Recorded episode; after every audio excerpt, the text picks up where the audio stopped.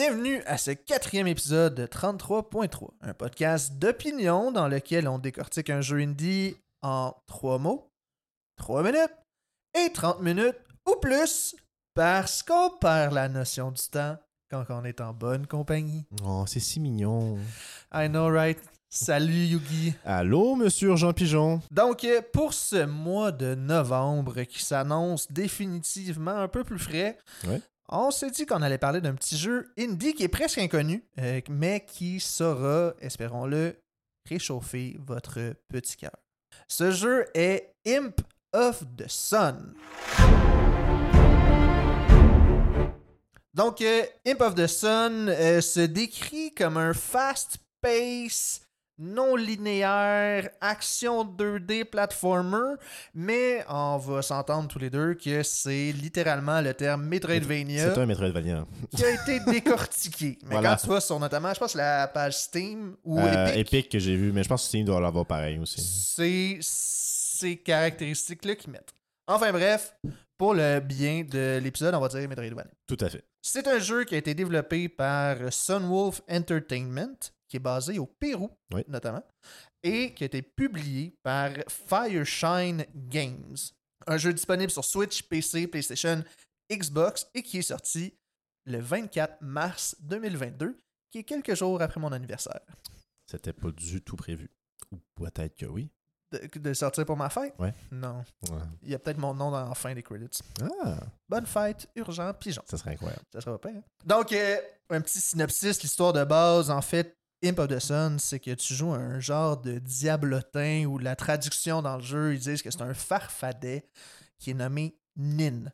Qui, euh, Nin, en fait, est créé à la à partir de la dernière lueur du soleil, parce que le soleil, suite à un éclipse, a disparu. Le but du jeu est donc de restaurer le soleil, et pour ce faire, ben, vous allez devoir affronter quatre gardiens qui détiennent une partie de l'énergie du soleil, là, si on veut, on va le dire comme ça. Donc, euh, c'est ça, vous jouez euh, Nin et on se retrouve dans un monde ouvert et que ben, vous pouvez choisir l'ordre, notamment dans lequel vous allez battre les gardiens.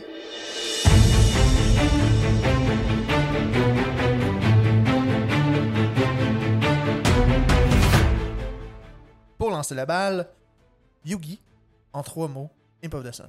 Mes trois mots pour Imp of the Sun sont scolaire, brouillon et inconstant. Très bien. Et de ton côté urgent, De mon côté, c'est attachant, mythologique et incomplet. maintenant on va aller voir ça en trois minutes. Donc, Yugi, ton premier mot étant scolaire. Ouais. Scolaire dans le sens que je trouve que Imp of the Sun, c'est un jeu dans lequel toutes les caractéristiques de Metroidvania sont présentes. Si tu avais une checklist de toutes les choses qu'un Metroidvania devait avoir, il coche toutes les cases. C'est un, devoir qui a été rendu après un cours sur le Metroidvania. Pour moi, c'est, je- on va le développer plus tard, mais c'est vraiment comme ça que je vois Imp of the Sun. C'est un jeu qui a été fait de A à Z comme on est supposé faire un Metroidvania. Mais ça s'arrête là. On voit que t'es un professeur. Oui, tout à fait. Et toi? Donc- De- oui, de mon côté, mon premier mot était attachant euh, parce que j'ai trouvé qu'il y a un visuel très attachant. Il y a des personnages peu nombreux, mais euh, des personnages que j'ai j'ai trouvé attachants. J'en aurais voulu plus même des personnages. On y reviendra. Mais le visuel, la musique, on a écouté la musique notamment euh, à part du jeu. Et euh, moi, euh, j'ai été surpris à vraiment aimer la musique. Et euh, mais c'est ça, le visuel, c'est dessiné à la main. Euh, et tu le vois. Les personnages sont. Tu le vois dans les personnages qui sont dessinés à la main, les, environnements, même. Tu, ressens le, le dessin, je veux dire, c'est comme ça. Ouais, c'est des bons points. Euh, mon deuxième mot à moi, c'est brouillon. Euh, parce que autant que je disais que c'était un devoir qui a été rendu et qui coche toutes les cases, autant il y a plusieurs fautes. Autant il y a plusieurs choses incomplètes dans le jeu, autant il y a c'est un jeu qui aurait mérité plus d'amour par rapport à ce qu'il voulait faire. Après, on va en parler. C'est un tout petit studio. Et j'ai tendance à pas vouloir être trop critique parce que justement, c'est un tout petit studio qui probablement avec pas énormément de moyens. Je ne pense pas que le Pérou soit euh, la capitale cachée du jeu vidéo indépendant. Donc, ouais. Donc, il est brouillon. Il y a beaucoup de petits défauts qui rendent le jeu moins agréable. Donc, euh, ouais, brouillon serait mon deuxième mot. Parfait. Mon deuxième mot est mythologique. Parce que c'est un jeu qui, pas nécessairement en avant-plan, mais euh, quand même traite de la mythologie péruvienne, la mythologie inca. Puis c'est une mythologie qui, évidemment, personnellement, me touche beaucoup parce que j'ai notamment vécu au Pérou euh, plusieurs euh, années. Puis c'est une, une affection, c'est mon petit. C'est ça, là, c'est mon petite affection personnelle, c'est une mythologie, une histoire que j'aime particulièrement. Et malgré ça, j'ai quand même quelques petites critiques à ce niveau-là. Mais somme toute, euh, mythologique, parce que ça vient me chercher personnellement. Ce qui est une excellente raison. Hein, c'est une opinion. C'est, c'est, euh, on joue à des jeux pour nous. Euh, mon dernier mot, c'est inconstant. Euh, il y a des fulgurances dans ce jeu qui sont excellentes. Il y a des bouts de ce jeu qui sont vraiment bien avec des excellentes idées, des mécaniques euh, bien amenées, bien développées, bien utilisées, mais aussi des moments du jeu frustrants, hum, encore une fois brouillons, mal développés, mal amenés. Donc, c'est un, jeu qui aurait pu bien fini, bien terminé, bien peaufiné, aurait été un jeu que je trouve très correct, même bon jeu. Son inconstance dans le fait qu'il y a des excellentes mécaniques et des choses vraiment moins bien m'ont rendu perplexe par rapport à, par rapport à ce jeu-là. Évidemment, dans les 30 minutes de discussion, on, relativera tout ça par rapport, encore une fois, à la grandeur du, euh, du studio. Mais voilà, donc inconstant, ce serait mon, mon dernier mot. Puis je pense que ton dernier mot à toi va ressembler un peu parce que toi, tu dis incomplet comme troisième, comme troisième mot. Exact. Mon troisième et dernier mot est incomplet parce que j'ai vraiment. J'ai vraiment l'impression que c'est un jeu qui aurait pu pousser davantage, que on connaît pas nécessairement le contexte, les circonstances dans lesquelles ils l'ont sorti, mais j'ai l'impression que s'il avait poussé plus, notamment euh, la mythologie, si elle avait été plus présente, s'il avait pris plus de temps pour écrire une histoire plus complète, s'il avait mis plus de l'avant, moi j'aurais aimé ça, plus d'habileté ou, du moins une meilleure façon de les gérer, un plus gros, euh, en bon français, skill tree, plus d'options peut-être de, de gameplay. Tu sais, c'est vraiment.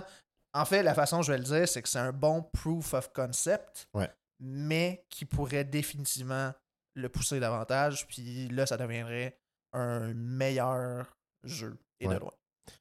On va aller développer tout ça en 30 minutes maintenant. Yes, sir!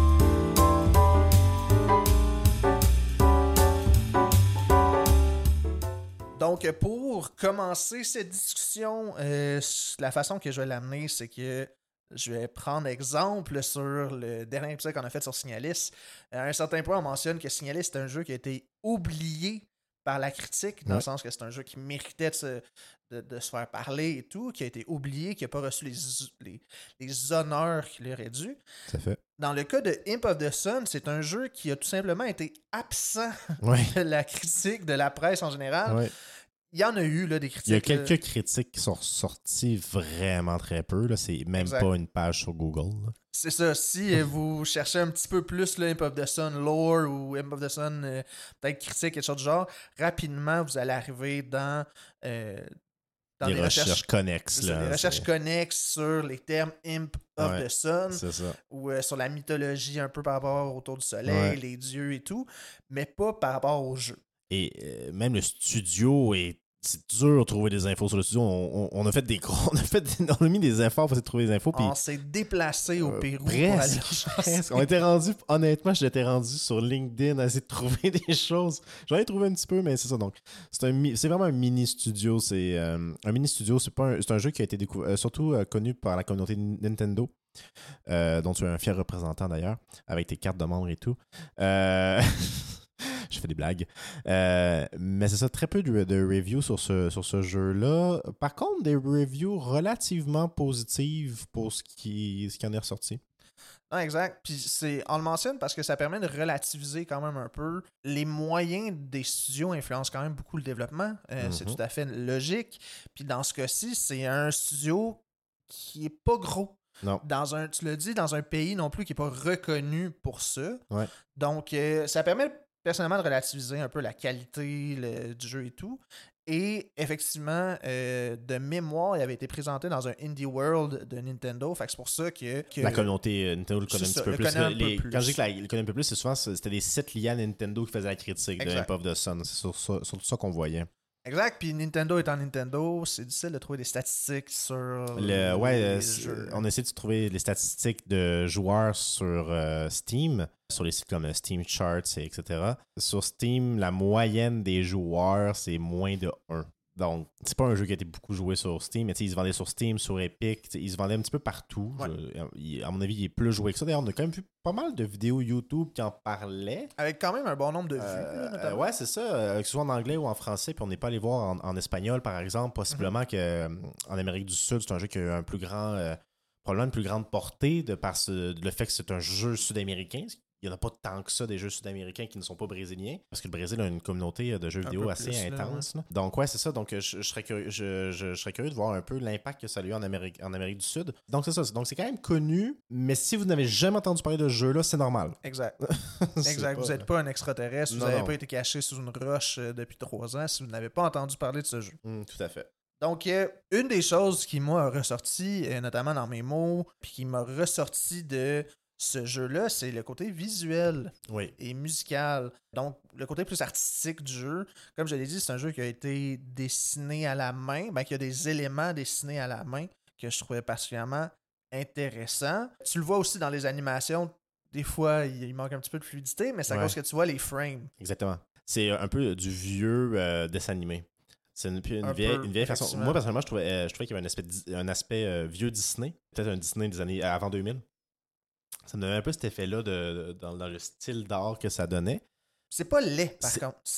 C'est- pas laid. Moi, moi, ça m'a dérangé, honnêtement. Moi, Ah, moi, mais il y, a il y a beaucoup de critiques qui, qui mettent ça de l'avant en disant c'est vraiment Exact. beau et tout. J'avais pas compris que c'était fait à la main avant que tu m'en parles avant le podcast, euh, mais j'ai pas l'œil pour ça non plus. C'est pas ma force euh, d'analyser- d'analyser ça dans les jeux. Quand tu- à partir du moment où tu me dis que c'était fait à la main, je fais ouais, ok, je comprends mieux qu'est-ce que c'est. Puis ça m'a moins dérangé en re-regardant du gameplay et en ayant ça dans la tête. Donc oui, mais c'est- mignon comme jeu. C'est vraiment cute Mhm. comme jeu.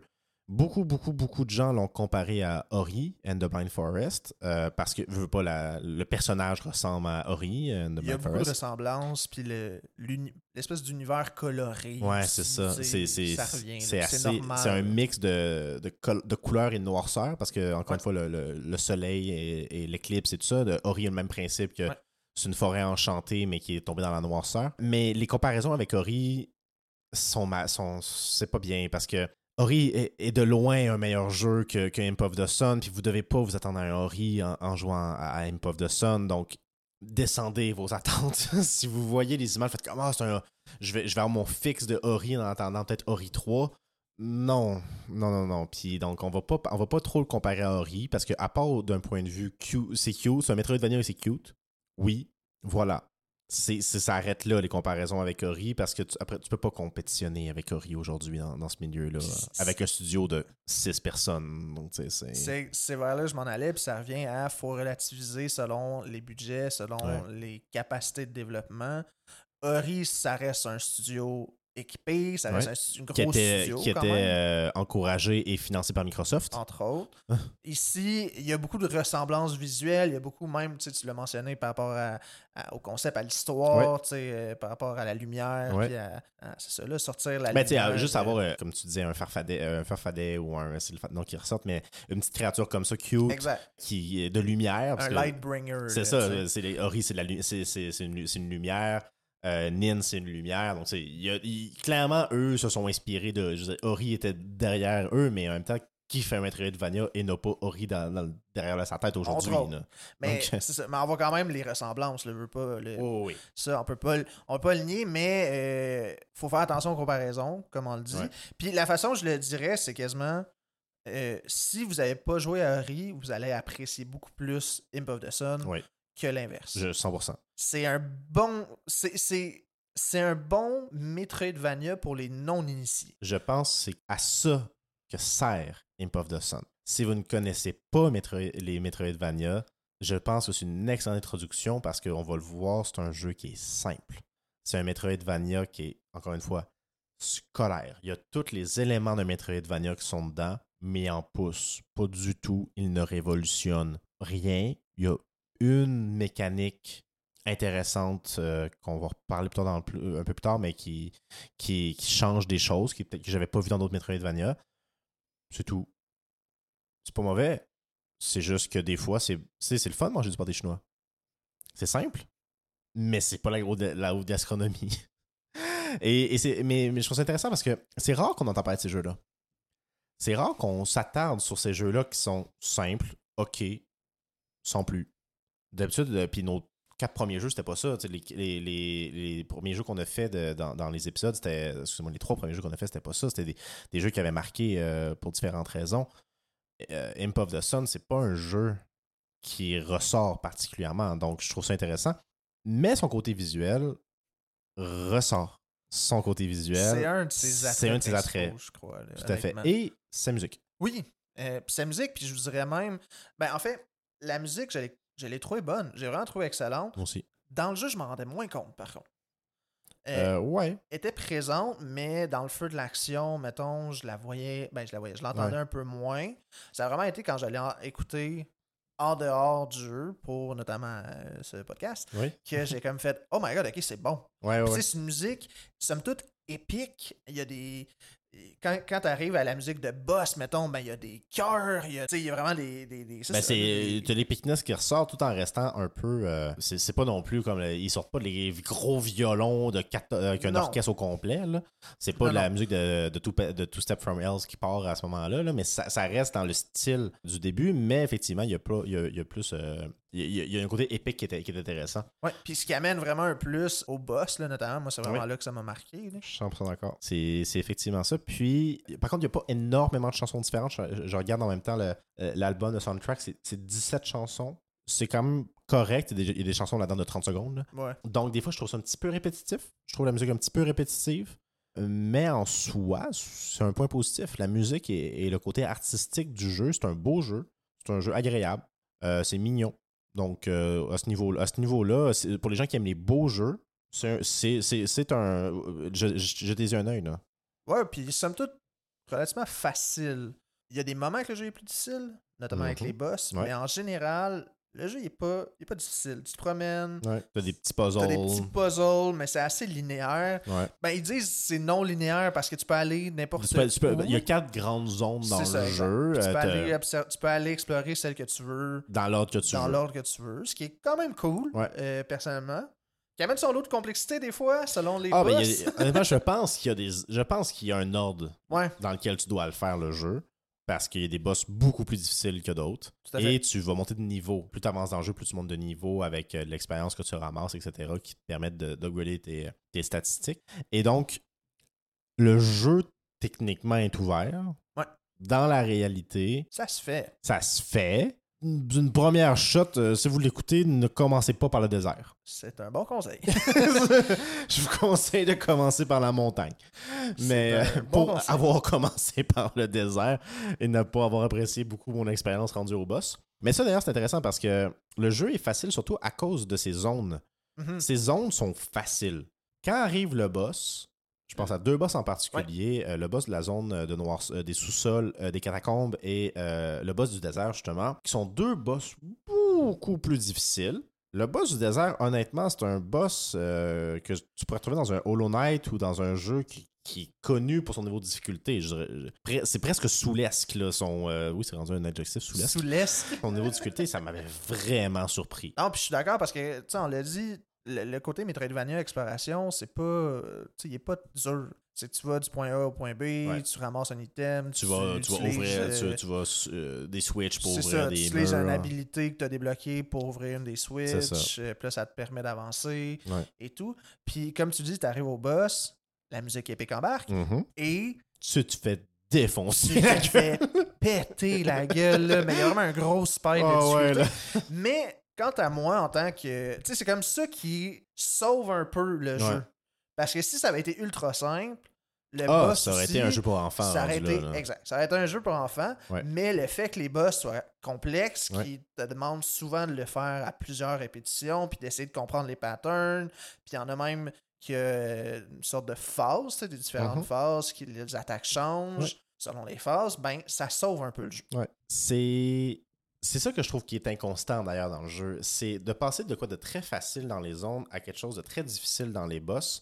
Après, et, après ça, et après ça, avoir juste deux boss très difficiles et deux boss simples. Plus simple. Plus simples. Je trouve ça étrange. De, c'est, c'est comme, on dirait qu'ils n'étaient pas décidés. Ou bien eux-mêmes dans leur playtest, par exemple, le, le boss de, de la zone du désert, peut-être qu'eux le trouvaient correct. Peut-être qu'eux, après l'avoir fait comme un million de fois, ils comprenaient la mécanique. Puis des fois, c'est le problème de quand tu joues trop à ton jeu. Là, tu, Oui. tu te rends plus compte de ce qui est difficile. Tout à fait. Et donc, c'est peut-être un problème de playtest, mais sinon, je comprends pas pourquoi ils ont fait ça comme ça, dans le sens que le boss de la jungle, je l'ai démoli vraiment rapidement et j'étais pas overpower à ce moment-là. Le boss de la montagne, dans mon expérience, il m'a pris énormément de temps à faire. Vous allez peut-être voir du, du- mon- du gameplay sur YouTube à ce moment-là.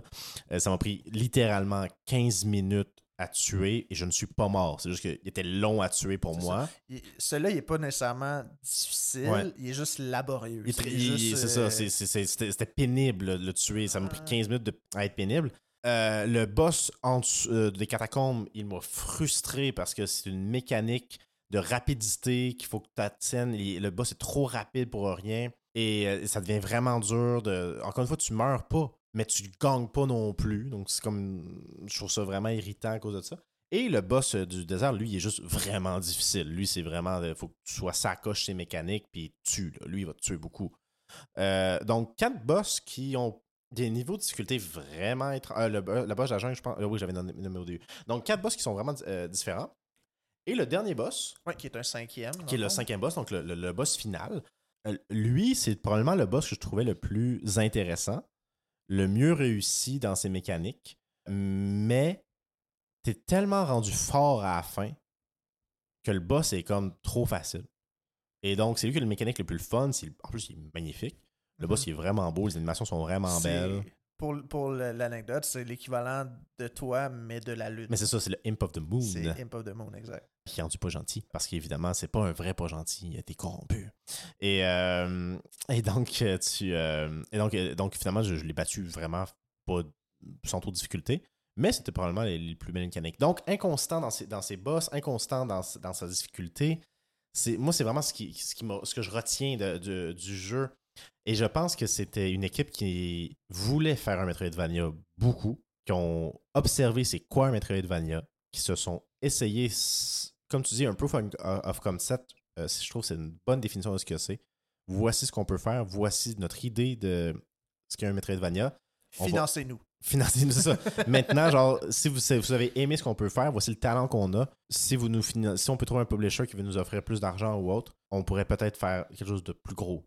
J'aime faire un peu, euh, sans dire l'avocat du diable, mais. Non, en fait, j'ai une opinion quand même qui diverge. Moi, les boss, j'ai. Pour j'ai aimé les boss. OK? Il y en a, effectivement, je pense que celui, euh, dans, pas dans la jungle, mais dans la montagne. Ouais. Une fois, le défi de ce boss-là, c'est de d'avoir le timing pour monter pour le tuer. tu sais, Parce que c'est Ouais, ça. Faut, Parce qu'il faut que tu montes montes haut, faut que tu murs. montes- faut que tu fasses du platforming pour te rendre ça, à sa tête pour le frapper. faut que tu évites ses attaques, faut que tu évites son bras qui essaie de te frapper, faut que tu Mm. montes sur son bras pour aller frapper à la tête. Puis le défi, c'est de pogner le timing, c'est d'éviter ses attaques correctement, de frapper au bon moment et tout. Ouais. Puis je comprends, puis effectivement, ça peut être long des fois, puis c- t'as pas un sentiment d'accomplissement où t'avances vraiment parce Non. que tu retombes Ouais. souvent. Mais tu sais, je trouve que ça fit avec le type de niveau qui est de montagne. Ça, je suis d'accord. Ça, je suis d'accord. Ça, ça, ils ont bien compris que tu viens de faire de la montagne, tu as appris des, euh, un- un- une capacité qui va être intéressante pour le boss et tu la réutilises dans le boss. Oui, puis il y a beaucoup, y a beaucoup de concepts de verticalité dans ce boss-là, puis dans ce niveau-là. Tout à fait. Et ça, encore une fois, c'est ils ont coché la case Metroidvania de l'habilité que tu veux utiliser, tu vas la réutiliser pour le boss de la zone que tu es en train de faire. Oui, puis c'est là que personnellement, je trouve que je veux dire, je comprends le côté que c'est plus long, puis effectivement, quand tu l'as pas, ça peut être Ouais, gossant. ouais. là. Ça, ça, je te l'accorde. Ouais. Mais je pense quand même que c'est un reflet Ah, de la mécanique du niveau, puis Ouais. ils l'ont bien fait. Oui, je suis d'accord. Par contre, parce que ton euh, la maniabilité de ton personnage est un peu étrange, euh, entre autres parce que c'est. On, on analysait ça tantôt en regardant des images, euh, probablement parce que c'est dessiné à la main d'ailleurs, les animations sont pas tout le temps fluides. C'est moins fluide qu'un Hollow Knight, c'est moins fluide qu'un euh, qu'un Ori. Donc, pour quelqu'un qui est habitué d'avoir un gameplay extrêmement fluide, Oui. comme moi, parce que moi, je suis un gros fan de Metroidvania, j'en ai fait beaucoup dans, dans ma vie. Arriver à ça, que tu manques cette fluidité-là, les boss qui, qui te demandent de faire de la. qui te demandent de, de- de faire de la, euh, de la, de la plateforme, du parcours, c'est plus compliqué. À cause de ça, à cause, je trouve, à cause du manque de maniabilité. Je manquais mes sauts parce qu'à cause du manque de fluidité, je m'attendais un- à ce qu'il soit plus rapide à certains moments, etc. J'avais de la misère à m'adapter à la fluidité du personnage. Je trouve que ça, c'est un défaut du jeu. Mais en soi, je suis d'accord que la mécanique du boss en soi n'est pas mauvaise. Mais la fluidité du personnage rend le boss trop difficile. Je comprends. Puis je veux juste relativiser, là, on parle que ça manque de fluidité, puis tout. C'est pas. euh, tu sais, dans le sens que les animations sont là. là. C'est Oui, pas. oui, C'est pas. Saccadé un petit Ouais, peu, mais c'est une question de frame par seconde. là. Mais C'est c'est pas. c'est- euh, c'est là la différence entre un jeu correct, comme est Imp of the Sun, et un chef-d'œuvre comme peut l'être Ori. Et c'est Ben, pas- et je- encore une fois, j'ai dit que je ne pas les comparer, mais mais, faut mais- pas. mais juste pour que vous compreniez pourquoi. Parce que ça, ça se sent dans, le, dans la milliseconde. Ça se non, sent dans la milliseconde. ça, puis peut-être que vous ne le verrez même pas dans les images, mais quand on l'a en main, on le sent, ce manque de fluidité-là, parce qu'on est rendu habitué. Mais si vous n'avez jamais fait de Metroidvania, vous vous rendrez probablement même pas compte de ce que, de, de ce que je parle. Et je vous invite à le faire si vous n'avez pas fait de Metroidvania parce que je pense que c'est vraiment une très très belle Porte d'entrée. introduction mais, euh, au monde de Metroidvania. Et si vous aimez Imp of the Sun, vous allez adorer les autres. Donc, euh, c'est ce que je pense. Moi. Non, euh, je pense que c'est quand même un bon point. Puis l'autre boss dans la noirceur, euh, moi, honnêtement, je l'ai aimé. Ah Euh, encore une fois. Euh, le défi de ce boss-là, c'est de comprendre la map. Euh, Parce que tu te retrouves dans le noir, tu as un petit peu de platforming à faire, puis il faut que tu aies allumé des torches pour éclairer la place qui dévoile le boss, dans le fond. Ouais. Pendant que tu éclaires les torches, pendant que tu allumes les torches, pardon, le boss va essayer de les éteindre. Faut que tu connaisses bien la map et que tu accomplisses assez rapidement le, parcours. le parcours, puis que tu tu veux pas que tu, tournes un peu en rond pour allumer les torches, mais tu Ouais. essaies de le faire plus vite que l'autre, que Ouais, le ça, boss pour qu'il les éteigne. Et une fois que tu as tout étendu, là, il va être stun. Et Une tu fois que tu vois. Excuse-moi, une fois que tu es allumé, tout à fait, il va- euh, le, le boss va être stun et tu vas pouvoir le frapper à ce moment-là. Il va perdre Exact. sa vie, il va revenir, puis ça recommence. Ouais. Puis euh, il y, a- il y a quand même quelques changements dans les phases. Là. Je pense qu'à un moment donné, il est plus vite ou à un moment donné, tu as besoin il accélère, de. il accélère avec Ouais, le ou temps. tu as besoin de moins de torches, je crois, ou quelque chose. Genre, il y a, y me une mécanique par à ça, mais, mais il me semble qu'il accélère avec le temps. Ouais. Ouais, exact. Fait qu'il faut comme que tu t'améliores euh, avec lui. Puis moi, je trouvais ça intéressant, tu sais, puis c'est encore la dualité, tu sais, le reflet de la dualité lumière, euh, Oui, obscurité. oui, tout à fait. Qui, qui est théma- qui est la thématique du jeu. Euh, C'est ça, exact, qui est la thématique du jeu. Puis dans cette zone-là encore plus, là, les catacombes, c'est. C'est C'est noir. C'est noir. C'est noir. C'est pas mal un sous-sol. C'est pas mal. euh, c'est ça, sous mal en dessous de la terre, euh, ouais. Avec euh, des morts. Oui. D'habitude. tout à fait. D'habitude. En général. Ouais. Puis, euh, sinon, le, le- le- le quatrième boss du désert, euh, je l'ai trouvé très dur aussi. Ouais. Des quatre boss, je trou- trouvais que c'était lui qui était le mieux construit, dans le sens qu'il était, le- il était dur, mais c'était le plus, le mieux, le plus complet en termes de mécanique, en Ouais. termes de. Lui- ah oui, parce que euh, dans les trois premiers boss, tu as une mécanique que tu utilises. Ouais, exact. deux. Dans celui-là, tu en utilises beaucoup plus. là. Exact, c'est ça. Puis, euh, je suis totalement d'accord avec toi, le dernier boss, euh, Imp of the Moon, c'est lui qui était le plus le fun. Genre, tu joues, puis t'es comme, ok, wow, voir qu'ils ont fait ça. Il y a Ouais. plusieurs phases, il y a des étapes différentes. Euh, tu utilises autant qu'il faut que tu sautes sur les murs, t'évites des plateformes, que tu attaques de loin, que Ouais. tu. C'est comme, ça, c'est vraiment cool. Mais je suis quand même d'accord aussi que rendu là, T'es rendu overpowered. t'es rendu quand même fort. Puis ça revient à peut-être expliquer comment qu'on qu'on level up, euh, quand on monte de niveau, parce que euh, comment ça fonctionne, c'est qu'en tuant des ennemis, on Tu collecte ramasses des, des- soleils. Ouais. genre, Je, je sais pas c'est quoi le terme. là. Du feu, en tout cas. Des, Des, des pièces de soleil. des- ouais. On va dire ça comme ça. Puis euh, avec ces pièces de soleil, c'est un peu comme les souls là, dans Dark Ouais, Souls. ouais, c'est le principe, principe, de base. Là, que- Ben, le- Ori a le même principe. ben Hollow a le même principe. Hollow Knight a le même ça. principe. Oui, c'est vrai, Hollow Knight. Ben oui, surtout Hollow Knight plus que Dark Souls. là. Mhm. En tout cas, Ben, qu'importe. en- Mais, euh, et donc là, tu vas, voir un- et tu vas aller voir un NPC dans le village euh, du départ qui, lui, va pouvoir euh, level up tes stats. Donc, tu as trois stats. Tu as HP, tu as mana et tu as attaque. Attaque. ouais. Donc, euh, c'est tes trois stats que tu peux upgrader. Euh, Il y en a qui coûtent beaucoup plus cher que d'autres. Le mana, c'est lui qui coûte le moins cher. Euh, HP, deuxième euh, moins cher. Et l'attaque le plus cher. Ouais. Et donc, tu vas, les, tu vas les level up comme ça. À la fin, tu les as tous level up. Oui. Mais tu peux aller farm. Oui, exact. Tu Tu, peux peux aller farm des facilement boss. aller les farm. Ouais. Puis, ben, c'est ce qui fait que ça facilite le jeu. Exactement. Puis- et c'est correct. C'est correct d'être overpower. C'est- c'est- Un jeu n'a pas à être dur. Mhm. C'est pas une caractéristique d'un jeu vidéo euh, d'être dur. Tu dirais ça à FromSoft? Non. Mais, euh, mais, mais c'est. euh, Je suis un très grand fan de From Software, mais. En tout cas, la Ah, difficulté dans les jeux est un autre débat. Mais ça ne pas être dur. Et, et il n'est pas dur en soi, Imp of the Sun. Vous allez, même si vous n'avez pas d'expérience, bon, faites le boss du désert à la fin. mais à part ça, euh, même si vous n'avez pas d'expérience dans, dans- dans les jeux, euh, de, dans les Metroidvania, vous allez réussir à faire euh, Imp of the Sun. Peut-être ça va prendre plus de temps que moi je peux le faire, mais vous allez réussir à, vous allez réussir à le faire. Et c'est c'est un point positif. Mhm. C'est un jeu accessible. Par contre, si vous êtes un gros amateur de, de Metroidvania, que vous avez euh, que, que vous attendez, comme je disais, avec impatience Ori 3 ou euh, Hollow Knight Silksong, c'est pas c'est pas, c'est ça, c'est pas Sun qui va vous rassasier. Non, ça, je suis d'accord. C'est et, et c'est plate parce que comme tu disais, il y avait un gros potentiel sur Imp of the Sun et son côté justement mythologique qui amenait qu'on voit jamais. C'est c'est- On voit pas assez. on, voit pas. on voit un peu, mais on voit un peu, mais c'est souvent des en option un peu. Par exemple, il y a euh, la grand-mère qui est dans le village. Ouais. Euh, village d'ailleurs, je fais juste une parenthèse là. Euh, je le disais tantôt là, par rapport au niveau visuel, mais village, j'aurais aimé ça un village complet. Pas juste Ouais. une maison. C'est même pas un village, c'est comme une, ouais, une maison. village parce que c'est comme ce qu'on dit toujours dans les jeux vidéo, là, Ouais. mais effectivement. a C'est une maison avec euh, Trois personnages. Deux et un personnage NPC mort qui se promène. tu sais.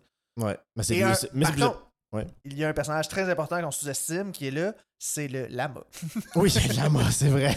Il est très beau le Parce lama. que parce que c'est très inspiré euh, de la culture péruvienne. Ben oui, Euh, euh, et, et, euh, et toi, c'est ça qui t'avait attiré à la base sur ce jeu-là, oui. parce que euh, pour ce jeu-là aussi, c'est toi qui m'en as parlé de, de Imp of the Sun.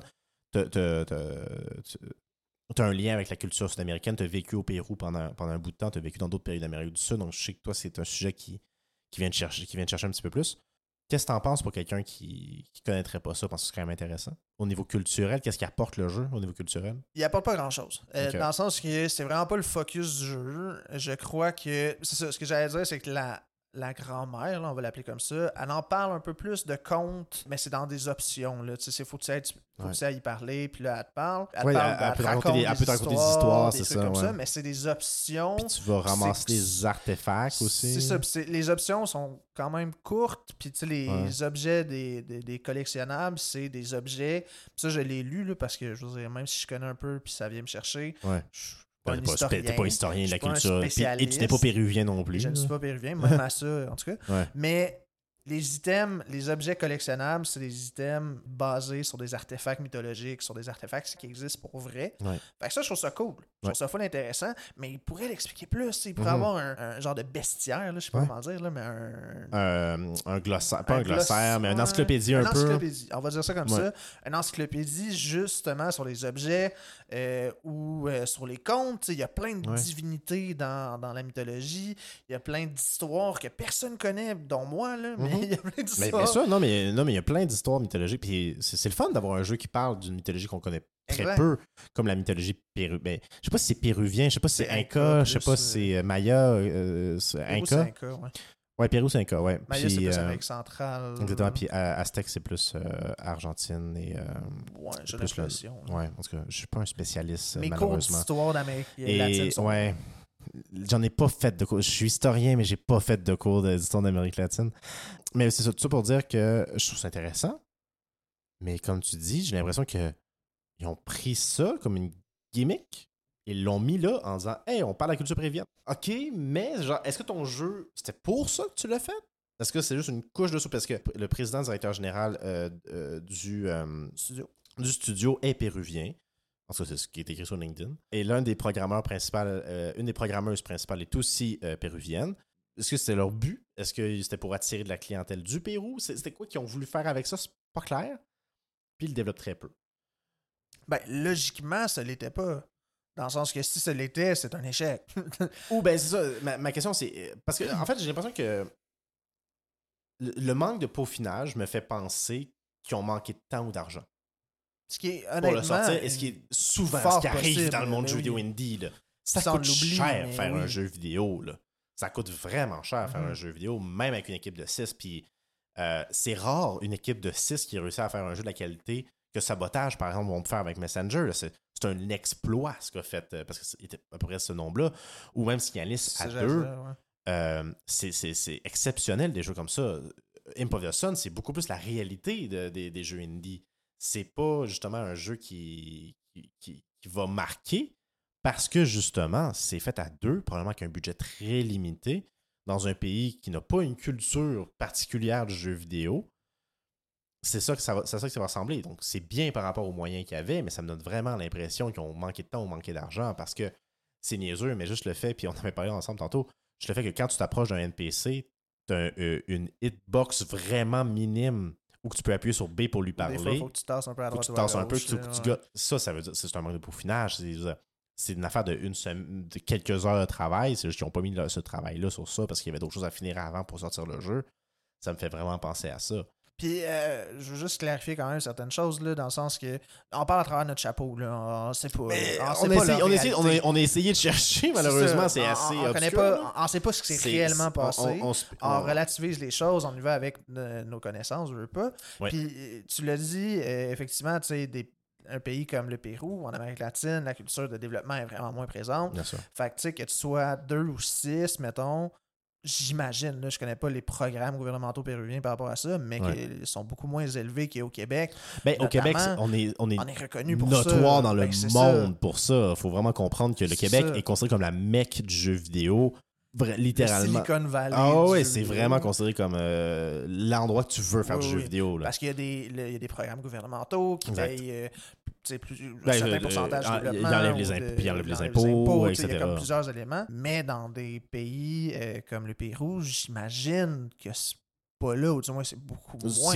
C'est oui- c'est peut-être en train de commencer ou quelque chose, mais rien qu'on a retrouvé, du moins. là. Il n'y a Ben, pas d'informations sur ça. là. Je sais qu'au Mexique, c'est beaucoup plus développé, là, Ouais. mais euh, si tu descends un petit peu plus bas dans le, plus bas dans l'hémisphère sud, euh, j'ai de la misère à croire qu'il y ait vraiment tant de Mm. financement pour ça. Donc, c'est tout ça qu'il faut relativiser, qu'il faut amener aussi en perspective. Si on évalue jeu pour jeu, tu peux pas le comparer à grand-chose. C'est incomplet et tout, mais c'est, selon encore une fois, nos analyses Ouais. euh, très peu poussées parce que... Ben, on c'est a, on a a trouvé les infos. C'est ça. Que ça peut vraiment, ça se peut vraiment que le financement, le temps soit rentré en, en- Ouais. en compte, puis que le jeu, ben effectivement, est fini, mais c'était pas ça qu'il voulait faire, ou Ouais. ça a été précipité, ou tu sais, on le sait pas, Non. mais ça me surprendrait pas que, mettons, là, parler avec Mais, les développeurs c'est- qui nous disent, ben c'est un jeu qu'on a développé en deux ans, mais qu'on voulait quatre, mettons. Ouais, c'est ça. Puis, tu sais, au travers de, de mes lectures, au travers de toi, tes entrevues que tu as pu faire avec des différents développeurs indie dans ton autre pod- podcast, l'Urgent Tire Show, ben, c'est souvent quelque chose qui revient. C'est dans fait. les discussions. Donc, c'est sûr, c'est une réalité qu'ils ont, qu'ils ont eu à faire face. Et, et- et j'aime ça qu'on qu'on se soit attardé sur un jeu qui Mhm. vit, que ça se voit qu'ils ont vécu ce- euh, des difficultés et qui n'est donc pas parfait à sa, à sa sortie parce que je sais pas si vous savez le nombre de jeux qu'il y a sur Steam, mais c'est énorme le jeu, le nombre de jeux qu'il y a sur Steam. Trop. Et la très grande majorité de ces jeux-là sont des jeux comme Imp of the Sun, des jeux corrects, pas tout à fait finis. Ah, Qui- mais Bon, il y a aussi des, immondices sur Steam, là, mais il y a des la très grande, il y a beaucoup, beaucoup de jeux qui sont comme Imp of the Sun et qui méritent qu'on, quand même qu'on s'attarde à eux un peu. Je crois quand même que Imp of the Sun est une coche au-dessus de la moyenne des jeux Steam. Parce oui, parce que, que- la moyenne de jeu Steam est plutôt basse, là, mais... Entre autres. Puis, tu sais, ils ont quand même un produit fini de. Tu sais, Ouais. au final, c'est un produit. Tu sais, c'est un jeu de peut-être 6-7 heures. Ouais. Un peu plus si tu veux chercher les collectibles. Tu sais. Puis, le jeu, il est beau. Il y a un développement visuel, un développement musical qui a été fait. Tu sais, puis on l'a dit. Mhm. Il y a évidemment le sentiment, je vais reprendre mon mot, mais d'incomplet, Ouais, de brouillon, Brouillon. comme tu disais. Ça, euh, là-dessus, on va s'entendre. Mais tu sais, c'est quand même un produit fini parce qu'il y a définitivement plus brouillon et plus incomplet et plus euh, en sur vu. Steam et sur d'autres choses. En Puis en plus, je rajouterais à ça, puis le- je rappellerais que tu sais, il y a quand même eu euh, le coup de pub de Nintendo. Nintendo l'a quand même backé un peu. Je pense Ouais. pas. tu sais, Ils ont pas. Je pense pas que Nintendo ait donné du financement, mais parce qu'il fonctionne pas comme ça. Non. Mais juste les showcases sur Indie World, ça donne un gros coup de pub. là. 100%. 100%. J'ai hâte de voir la suite pour le studio. J'ai hâte de voir Si il y a, en il fait. va y avoir une suite Exact. parce que je pense qu'ils ont des excellentes bases. C'est vraiment comme. C'est un devoir de 75%. C'est Comme si je, si je mettais une note, c'est 75% que je mettrais. Un vrai professeur. Un vrai professeur. Il y a, la base est très bien. Il y a des erreurs faciles à corriger. Mhm. Maintenant, qu'est-ce que vous pouvez nous montrer de plus? Parce que la seule mécanique dans tout le jeu qui est différente des autres, c'est la mécanique de recharge de la vie Ouais. et euh, de la mana, qui, où tu as besoin de lumière pour le faire. À cause du soleil. Tu es une créature de, du soleil. Donc, il faut que tu trouves soit des torches, soit il faut que tu sois au soleil. Si tu es au Pour soleil, recharger ta mana. pour recharger ta mana qui peut permettre de recharger ta vie. En vidant ta mana, tu peux recharger ta vie. C'est la seule mécanique vraiment qui ressort, que je trouve vraiment intéressante. C'est vraiment une mécanique que j'aurais aimé qui. euh, des fois, peut-être un petit peu trop facile dans le sens qu'il y a beaucoup de, de lumière. Il y a beaucoup d'endroits à cause des torches. Toutes les boss ont des torches, sauf un, celui de la, du désert qui n'a pas de torche, le seul. Mais t'es dehors. Oui, mais t'es quand même dans l'éclipse, donc t'as quand même moins de, euh, Ah, moins de lumière. ouais. Mais ça remonte, mais moins vite, je pense. ça remonte mais moins vite, c'est ça. Parce que tu as trois niveaux. Tu as plein, plein soleil que là, tu, euh, ça remonte vraiment très vite. Donc, tu peux te, te healer sans, euh, te healer sans. reprendre ta vie sans euh, descendre de ta mana.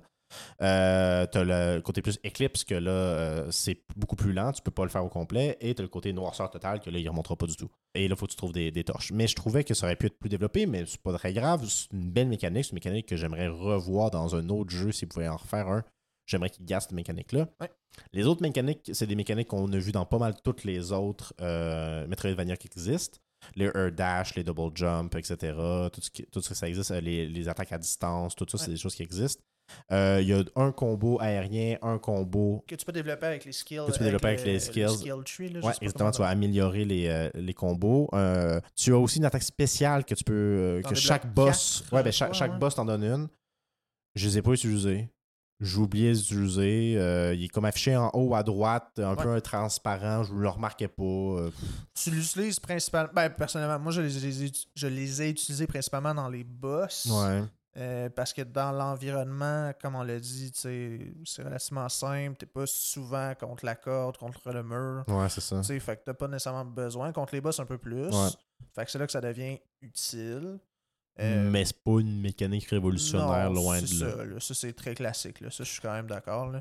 Puis, mais le- la, la récupération de, de vie puis de mana, j'ai trouvé ça quand même bien dans le sens, dans- au niveau des boss. C'était pas évident. Tu pouvais pas te Non, tu régénérer peux pas te rejoindre à 100%. Non. à 100% tout le temps. Ouais. C'est que ça prend quand même un certain délai. Dans Ouais. les maps, c'est facile. Tu as Oh, une ouais. torche, tu le fais.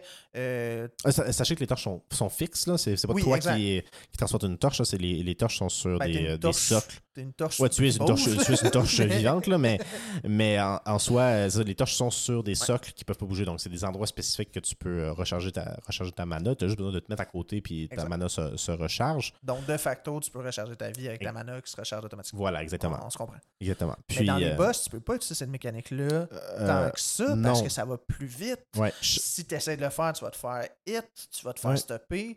Fait que ça équilibre un peu à ce niveau-là. oui. Mais ça fait que c'est rare que tu meurs. En général, oui. Et c'est une bonne chose pour l'accessibilité.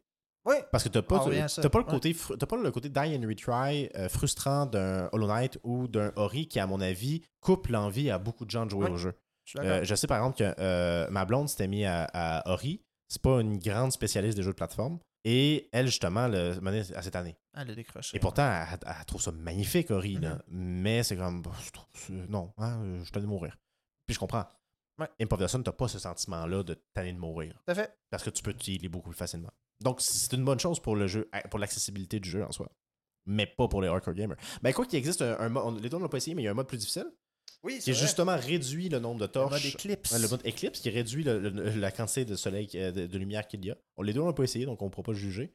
Mais ça existe. Si, euh, pour un challenge. Je serais quand même curieux de l'essayer pour voir si le challenge est vraiment plus tough. là, Mais mais ça, j'allais dire, peut-être que c'est ça la vraie expérience. c'est peut-être ça la vraie expérience. On, peut-être que- on revient à notre, notre, euh, question de Hi-Fi Rush l'autre C'est de- exactement ça. Peut-être que l'expérience, le, le jeu de base, c'est pour les néophytes. Voilà. que là, si vous êtes un, un, un Metroidvania Ouais. fan avéré qui a joué à plusieurs, ben, il faut le mettre en Eclipse. Peut-être. Mais tu peux pas le faire avant. C'est un New Game Plus, donc tu peux pas le faire. Ah, tu euh, peux pas le mettre dès le début. Hein? tu peux pas le mettre dès le début. Euh, Ouais.